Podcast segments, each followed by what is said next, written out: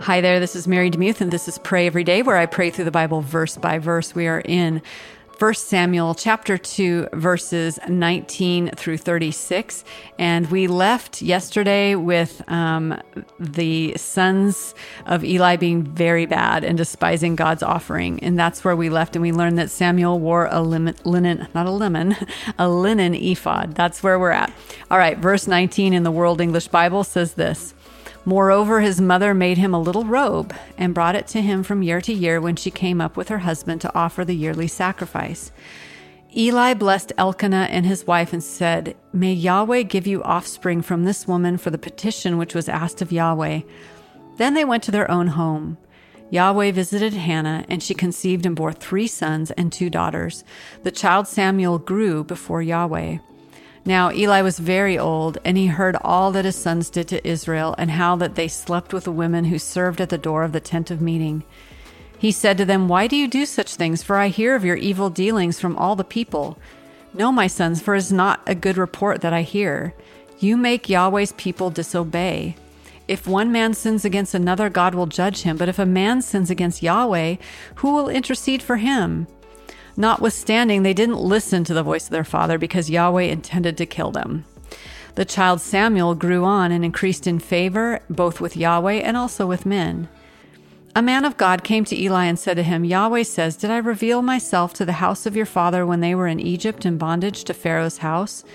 Didn't I choose him out of all the tribes of Israel to be my priest, to go up to my altar, to burn incense, to wear an ephod before me? Didn't I give to the house of your father all the offerings of the children of Israel made by fire?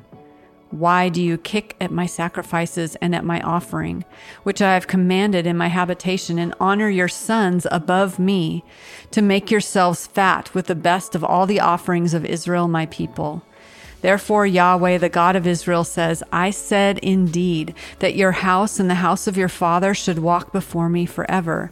But now Yahweh says, far be it from me, for those who honor me I will honor, and those who despise me will be cursed.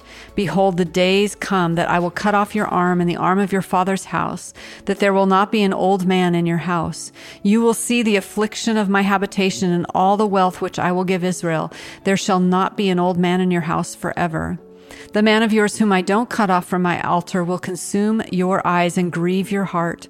All the increase of your house will die in the flower of their age. This will be the sign to you that will come on to your 2 sons, on Hophni and Phinehas. In one day they will both die. I will raise up a faithful priest for myself, who will do according to that which is in my heart and in my mind. I will build him a sure house. He will walk before my anointed forever. It will happen that everyone who is left in your house will come and bow down to him for a piece of silver and a loaf of bread, and will say, please put me into one of the priest's offices that I may eat a morsel of bread.'" Mind if I pray for you? Oh, Lord, there are consequences to defiling your sacrifices, to basically what that means is not listening to you and doing the very opposite of what you've asked us to do. Lord, it is a dangerous place to be in an act of open rebellion. It is a scary thing to fall into the hands of an all-consuming God. The word says that you are an all-consuming fire. And so, Lord, I pray for those people in our lives who are walking away from you actively and want to. I pray, Lord, that you would stop them before death, that they would come to their senses, they would come to the bottom of the pit that they've dug for themselves, and that you would reach down and rescue them. Lord, this is a hard judgment that you have erected against Hophni and Phinehas and against their father Eli. So interesting that you rebuked Eli for putting his children above you. And so, Lord, those of us who are parents, we do not want to place our children above you. We want to place you above our children. And Lord, forgive us when we have served them more than we have served you, or served their opinions, or changed our opinions to meld into theirs more than we have listened to your word and loved you. Lord, forgive us for that, and help us to be parents who first love you more than anything else, that we subjugate all relationships to our relationship with you. You are far more important. You are holy. You are worthy of our praise. And we are so grateful for your kindness toward us. I pray all of this in Jesus' name. Amen.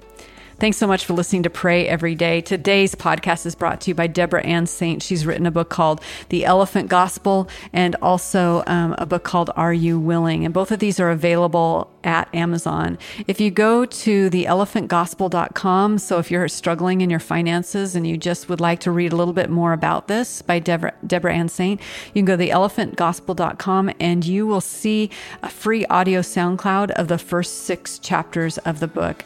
Her heart is to really reach out to people who have been church burned and who have been kind of working through a broken faith. She has had that experience herself. And so these books are a treasure trove of helping you through those kind of valleys of the shadow of death. And so if you would like to support her and her amazing work, you can go to theelephantgospel.com or pick up one of her books, Deborah Ann Saint, The Elephant Gospel, or Are You Willing? Deborah, thank you so much for being a sponsor for Pray Every Day.